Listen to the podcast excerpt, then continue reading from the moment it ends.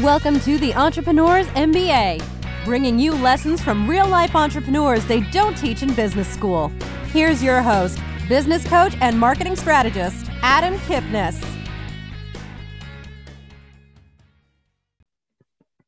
Life can change in an instant. We never know how, we never know why, we never know what life is going to bring us. And sometimes it can lead us in a new direction. Sometimes it can fire us up about the current direction we're on. Sometimes it can really enhance what we're doing and how we help our clients um, in the entrepreneurial space. So we're going to learn a lot about that. We're going to talk about a story that led post change to a difference in the world. This is Adam Kipnis, host of the Entrepreneurs MBA podcast. Appreciate you being on. I want to thank C Suite Radio for hosting the podcast. I also want to thank my sponsor, the Wine Ambassador, which is America's fastest growing wine club.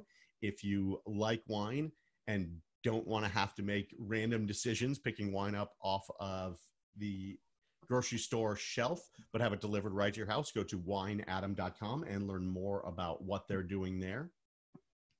I'm really excited about today's conversation because change can put us in a whole different world, change everything that we're doing.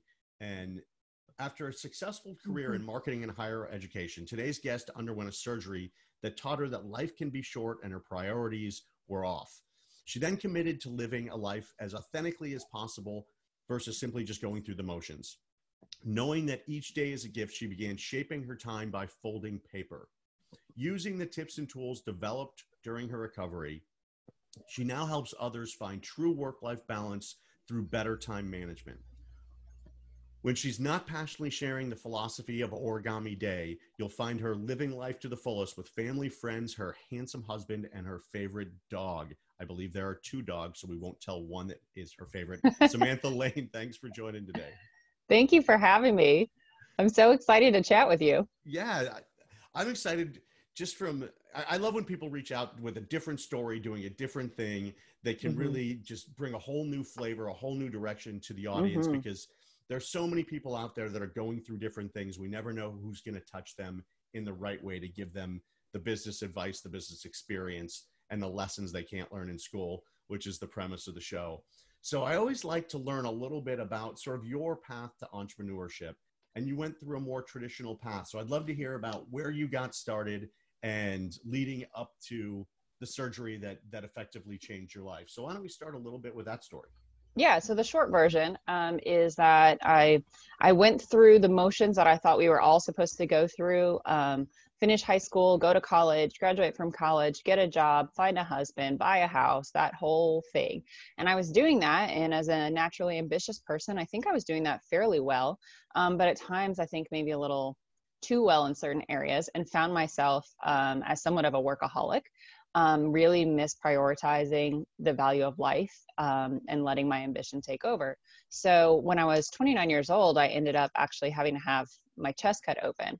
And that was a surgery that really shifted my life and helped me realize that um, my priorities were off and that time is really our most finite resource. You can always make more money, you can never make more time and that really um, took my passion for um, productivity for creative for connecting with people for all the past jobs that i'd had and it turned it into um, i need to find a way to live a better life and once i figured that out that really turned me into a business owner because i honestly more than anything felt like i'd figured it out and i couldn't hold that information to myself i needed to share it. That's that's awesome and and so the, the surgery did that come from? Did you overwork and overstress yourself? Was this something that was just out there and it just happened to bubble up? Those things, uh, things just coincided it just honestly it kind of coincided the weird thing is the surgery was planned I actually was diagnosed with a chest wall deformity that's not that uncommon. It's called pectus excavatum, and it pretty much has your, it sounds like a Harry Potter spell, but it's really a, chest wall deformity. But it pretty much had my sternum sitting on my heart and was making it very difficult for me to breathe. And I'm a pretty healthy person. And so I knew something was wrong. So that was a whole side note of being an advocate for your own health. But um, I knew I'd be out of commission for four weeks. I planned to be out of commission. I planned for my dogs to be fed, my husband to be fed, you know, all that kind of stuff. But what I couldn't have planned for was the complications. And I just had a lot of them from, you know, not being able to be back at work four weeks post surgery to not being able to use my left arm for a period of time to having a staph infection in my chest for months. And so it was one of those things that really just kind of humbled me and made me realize I, can control all the things I want, but I can't control everything. Well, I, we wish we could, right? And how antsy were you during that time period? Was it antsiness to the point of almost depression that you couldn't do anything? Post surgery? Post surgery. You know, it's weird. I, I I think it was the start really of an ongoing um, existential crisis. And so there was this back and forth of clarity.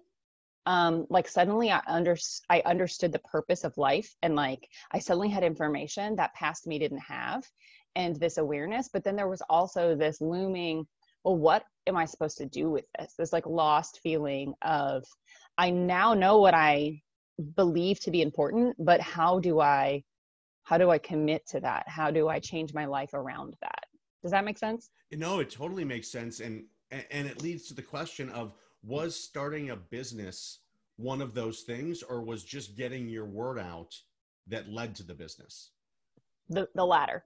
It was honestly, you know, I I realize in hindsight, you know, when I stop and I look back, technically this was not the first business i ever started. Back in the day my dog i love her. She loved other dogs. So I, I started a business right out of school. That was that was boarding and walking other people's dogs mostly so she would have friends. And uh, so i realized now in hindsight that i'm innately a business woman um, and that's always who i was but it took that experience for for it to come out because really my primary goal after the surgery was live better and then once i figured out how to do it then it was really the nudging of other people who started using my products and leaning on me for support that when those people started having better lives and that that encouragement hey you really need to reach more people with this. And that's really what turned it into a business. Interesting. So so what was the message? What was the message that that you you knew you had to share with the world? That you can be present in your life while still being productive and I feel like we often think those things are counters and that they're opposite ends and that you can only have one and not both. But I have found that you can you can do both. And so that is what I want people to understand.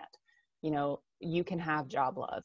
You can be really productive. You can be a rock star in your career. And you can be home for dinner with your kids and make it to their softball games and cherish a moment with your grandmother. Like the, all that is possible and you don't have to after dinner then go and do 10 more hours of work and get no sleep. Yeah. Yeah. So through this living this yourself and then sharing it with other people what was the hardest part about taking what was in your head and in your life and finding a medium to share it with other people? Mm, there were a lot of things that were hard. And i feel like people always say starting a business is hard and i'm like that's not true. You pretty much go online you buy a domain you do a business license. That part's easy. It's if you choose to grow that business which i think is the, is the challenge. If you choose for that business to be profitable enough that it's not a hobby if you want that business to make enough money to one day hire you that's the challenge. And so with that came so many challenges. I joke all the time that um, i'm married for love and therefore sealed my fate to work forever my husband is a fireman. And so that was a huge factor in my post surgery path because I knew I needed to live my life, but I also knew I had to keep a job. And so that's really what prompted me to get creative and find solutions that ultimately ultimately became my business. And so I say that to say you know, a lot of people decide I'm going to start a business and they have a little bit of planning time and then they kind of like quit their jobs and and like jump into it full full steam. I didn't have that choice. I, that was not even an option for me. So I really waded into the business and started out once I knew it needed to exist. It was two hours a week that I could give to it, and then maybe five, and then seven, and then 12. And then it was really not that long ago that I went full time into the business, and I had to grow that way because of all those challenges. Because I, it, you know, for me, my trade off was time or money.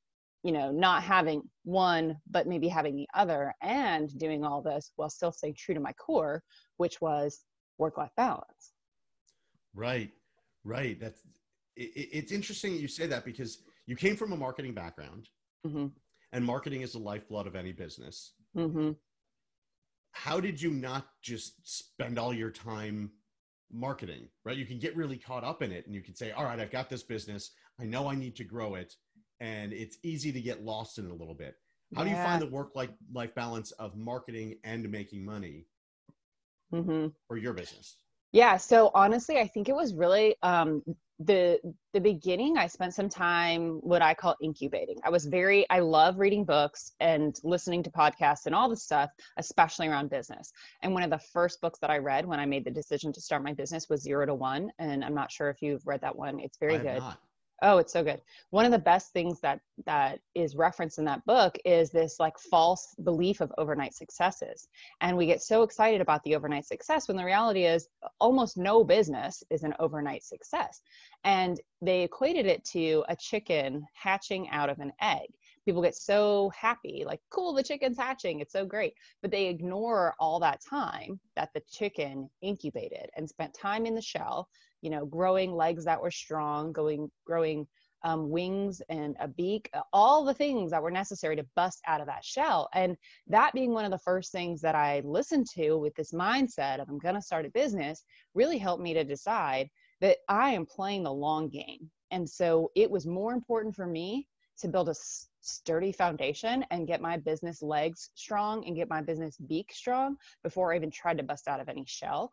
And so that was a really good counter to this this typical entrepreneurial hustle of like work all the hours, try to grow as far and as fast as you can. You know, I just decided in the very beginning that wasn't the path I was going and therefore everything after that was different and better. Well, and it sounds like you had a you had a good plan, you had a good strategy. When did when did you know you had a business and not a hobby? You brought up a hobby before. Um, when did you know for yourself that this was this thing was real?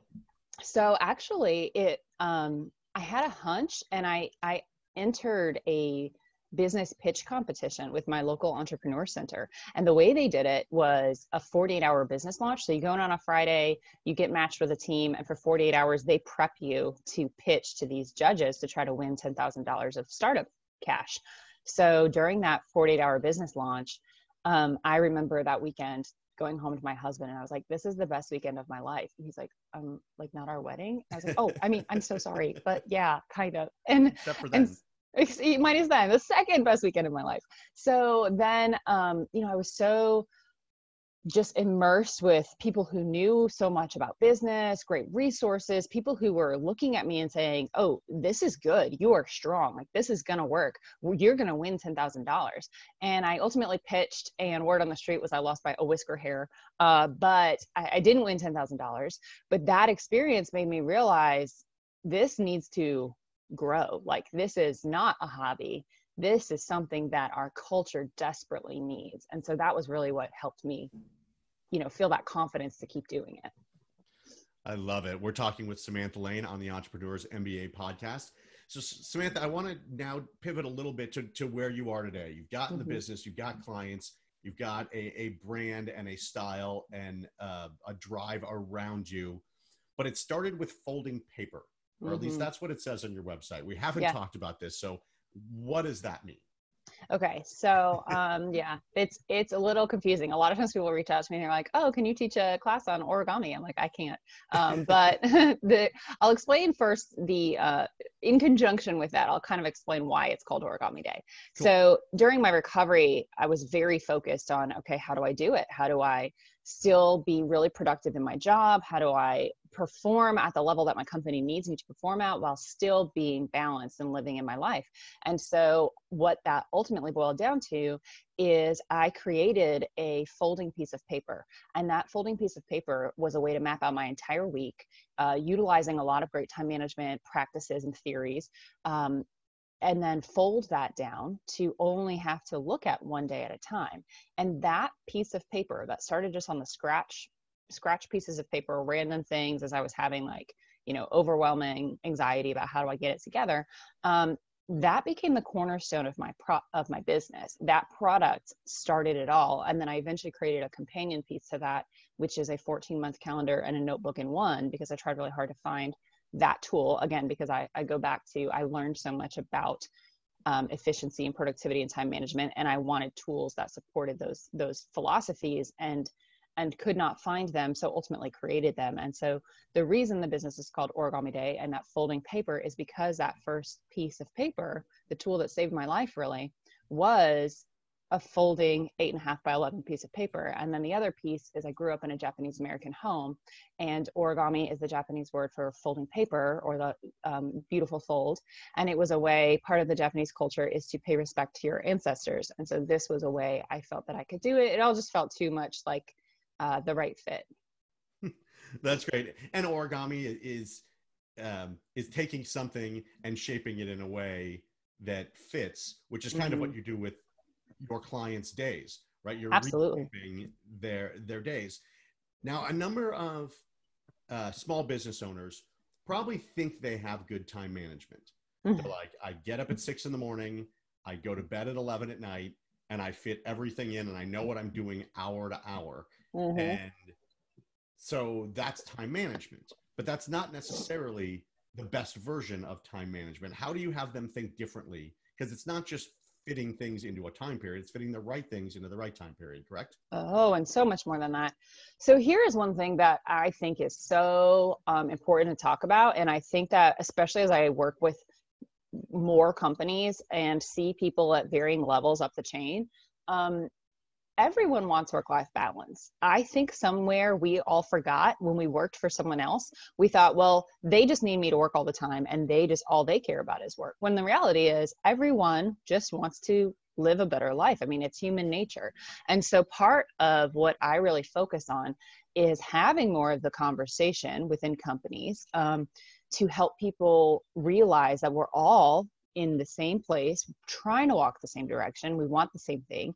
And then part of that too is is helping people connect with the reality of time. Our time is finite. We cannot make any more. We have only 24 hours in each day 168 hours in a week. And the trickier part is we don't even know how much of that we truly get. We don't know when our time expires. Not to get too morbid and creepy but that's kind of what what my experience taught me. And so with that i don't just teach people you know um, work on the right things, I am all about helping people to make the most of their time. I have not figured out how to make more time as far as I can tell I can't. So I focus on how to help people be as efficient as possible in the time that they have. So instead of working 50 hours a week, you're only working 40 hours a week, but you're getting 50 hours a week of work done. And there are ways to do that. And that's really what I focus on with people. Interesting because we uh, we we always we always find ways to waste time, even oh, when yeah. we're not intentionally wasting time. But I want to talk to you a little bit about some of the, the corporate work that you do because a lot of people who listen to the show have employees mm-hmm. and work life balance to the business owner is going to be a very different thought process than maybe work life balance for employees, mm-hmm. right? Especially, you know, 40 hour employees. How do you help each maybe learn the other side so they can really understand what it means uh, for other people to have work life balance. Yeah, and perhaps this is my background in communication. Um, I believe everything is communicating expectations. So much of my uh, workaholic nature was was self-induced, and that even included self-induced external expectations. So what I thought my boss wanted maybe wasn't actually what she cared about, um, but it was what I thought she wanted. So I really encourage companies to have the conversations and let's expectation set. Let's get on the same page. Let's make sure that um, instead of me thinking that you need um, a response from something right away, let's talk about when you need that response. Or instead of me thinking that just because you've brought me a new task, it has to happen right now, like that may not be where that boss is coming from. So, so communicating those expectations helps to prevent self-induced pressure that causes people to burn out. Interesting. And, and so a fair amount of organizational change and procedural change goes into the, I guess, the final result with the clients that you work at that you work with, correct? Mm, oh yeah, we we usually it's it's neat. Um, I really love staying in my lane, and I think the best businesses are the ones that stay true to their core. Um, with that said, there are a lot of periphery things that touch work life balance and time management. And sometimes that's simply, um, you know, I've worked with teams and said, I'm here with the, the supervisor. We're talking about what we're going to do in terms of like their personal time management. And what ultimately results of that is new workflows for the entire team. So, or new expectations around communication. Like, for example, because I see them here, headphone, the headphone rule, just working with companies to implement something as simple as we all now agree that if you see me working and I have two earbuds in, that means I'm busy. Please come back. If you see me with one earbud, that means I'm busy, but what do you need? If you see me with no earbuds, that means I'm open to collaboration. And something so simple as that, that starts with me working with one executive and that that decision trickles down to the whole team, you'd be amazed what that does for output.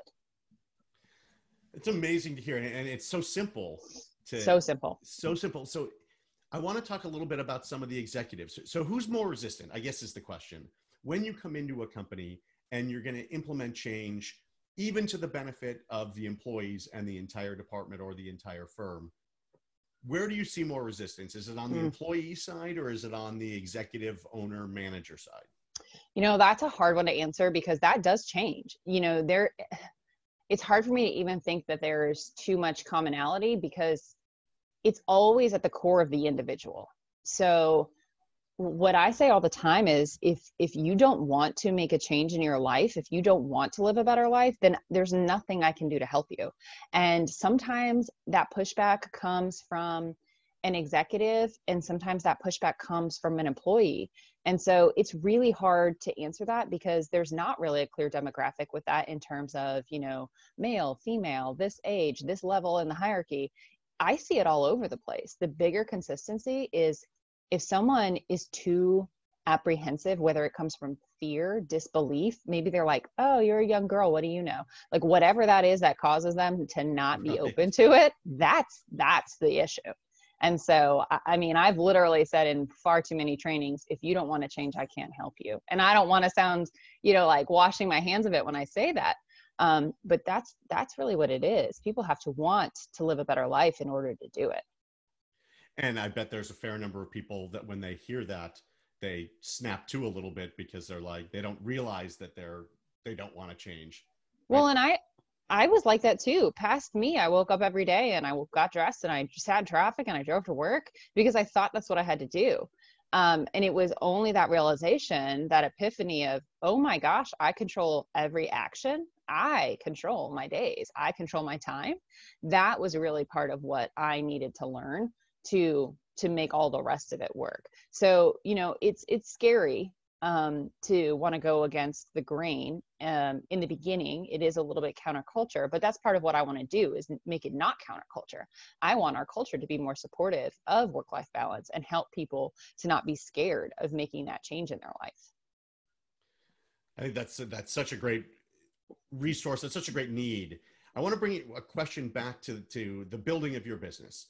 So you you you learned in yourself how to change yourself you brought that to your clients at the same time you were creating products so you've got your knowledge based training that you do and the speaking and the, and the, the, the corporate side of it but then you have products that you created mm-hmm. how did you personally balance the, the the product creation the creative side along with the all right i've got clients to take care of i've got preparation i've got work how did you balance those two and not give up one for the other? Yeah, that's a really great question. And the the just honest answer is when I started my business, I thought it was all about the products because to me that was um, part of work life balance. To me was not time for money. And so I thought, oh, products are good because products can sell in my sleep and I'll still be able to have work life balance. And so I started with the products. And it was only after you know getting into that creation which is tough manufacturing that whole like that's a whole another conversation yeah. is is retail and and that manufacturing um but it was only once though that ball was already kind of rolling that i realized that because the products are intentionally different people don't always know what to do with them or they need a little bit of uh, um, education around why. And I realized the philosophy of the training. So, all that to say, that was kind of already moving. And then the services kind of grew out of that. First, it was direct to consumer b2c and then those individuals said this is so good i need you to come in and train my team and so then the b2b kind of came from that and then the last piece that really became part of the business was telling my story because I'm not going to lie to you in the very beginning, I never told anyone why. I never admitted to being a workaholic. I never told people I had my chest cut open. Even my website still has a very vague reference to where it all began. and so it was only over time that I realized that my story mattered and that somehow it helped people. And so that was sort of the last piece of the services. So I was very lucky, I guess, instead of having to have those those growth channels compete, I was able to build one, get it moving, build the next, get it moving, and kind of like build them off of each other. I appreciate you walking us through that because it's really important for people out there that either have a product but they don't know what to do around it or they have something but they need a product and they don't know how to do it. So I appreciate you walking us through that. Two more questions for me as we wrap up. One is now that your business is going, um, you're you're getting a name for yourself but where do your clients come from? What do you do on the marketing side to mm-hmm. bring clients in your door that other people can learn from? You know and that's a huge growth area for me. Um, as i mentioned the the business has evolved so i think the marketing has to evolve with it. And um, i am the first to admit and if this is what everyone who starts a business should remember is uh, we don't know everything and the beautiful thing about starting a business is that every day you get to learn what you don't know, and then hopefully you get to go out and learn that. And that's my favorite part about it. And so, as much as I came from marketing, I've spent the past few years becoming a time management expert. And so, I still get to learn every day what's hip with marketing and how do you do it. And so, that's a fun challenge for me. Um, at the core, nothing has grown my business better, faster, more genuinely, or stronger than serving my customers. When my i i judge my success on impact and that impact ultimately is what converts to dollars. And so if i sit down with you and we have a consulting session i make sure that the best marketing i can do is for you to walk out of our sessions together and feel like a new person and make sure that your life is so much better than when we started that your wake is only positive and that's the best marketing that i've found. So much of my business has come from serving customers well and giving them the tools to go out and tell people. And That's I know awesome. that kind of sounds cliche because you know marketing 101 is customer service. well, well, it is, but but a lot of times we don't necessarily equate the two. It's very strange. One of my coaches always says, "You take care of your customers, your customers will take care of your profits." Mm-hmm. But we don't always think about it because we're like, we should do social media, or we should do this, or we should do that. Where if you do a great job, they will people will tell others you'll have better stories.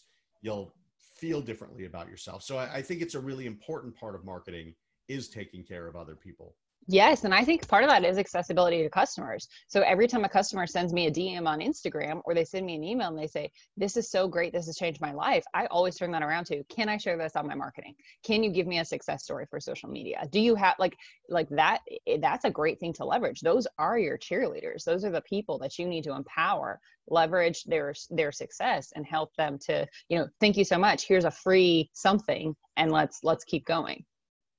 I love it. And then you can obviously done properly, a raving fan is going to buy from you again. So mm-hmm. it's all right. What's the next level of success that you can bring to that client? I love it. Um, final question for me is, you know, we, we all need your services, right? We all have some sort of work life balance issue. I'm a, I work 24 hours a day and I play 24 hours a day. Uh-huh. I, I, just equate them. So I don't know if I'm going to work at eight at night or if I'm going to play at eight at night because it's going to sure. change from day to day. Uh, but we all need some guidance and some thought. But where where do they start? They, obviously, they can go to origamiday.com and see more about what you do and see some. There's some great videos on there where you can see Samantha just talking through some of her presentations. But where does somebody start where they're like, they're running themselves ragged? They're probably in the car going to a client meeting or going to work or whatever, mm-hmm. listening to the podcast. What do they do now to put yeah. themselves in a position to move forward? Yeah, great question.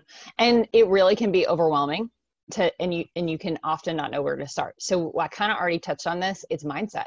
So the first step is always do you want to make a change? Are you willing to get uncomfortable for a minute or devote the time or the money or whatever it takes to figure out how to turn that into a better life? Devote an hour or two of sitting down with me and then look at what that means for the time you save down the road. So, so i say that to say people need to first decide that they want it and that they're willing to try to make it. And then I can give you the simple tips that say, um, follow my social media, sign up for my newsletter. I try very hard to only put out information that helps people. On top of that, um, one of my favorite things to tell people is every Friday, make a plan for the next week that right there will reduce anxiety it will increase productivity it will help your output. Um, my cornerstone product the folding weekly planning sheet that is available for a free digital download. So i'm so passionate about helping people live their lives better i give that away. And so if someone is right now stressed out decide you want it then go to origamiday.com grab that sheet and today is friday. Um, every Friday moving forward, just go ahead and make your plan for the next week. Your Sunday scaries will, will melt away. Your productivity will be better. That is probably the best, the best first steps. And then from there, contact me. We can keep going. Perfect. Appreciate you spending a few minutes on the show. I, I, I love your passion around what you do, your passion around business, and just uh, giving to the audience uh, just some great steps and some great information. Thanks, Samantha. I really appreciate yeah, it. Yeah, thank you.